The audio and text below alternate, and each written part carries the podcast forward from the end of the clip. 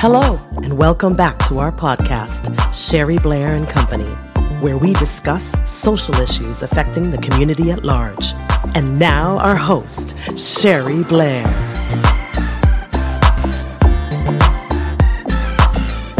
Sherry Blair bringing you daily dose of positivity. We are in spring into clean, rational, and positive living.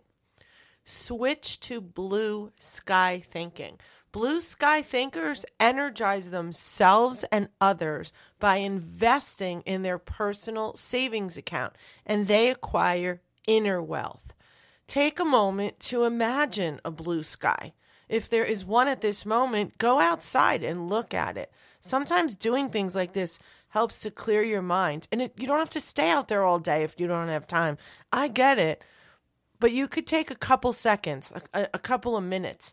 Imagine the possibilities of your dreams becoming a reality.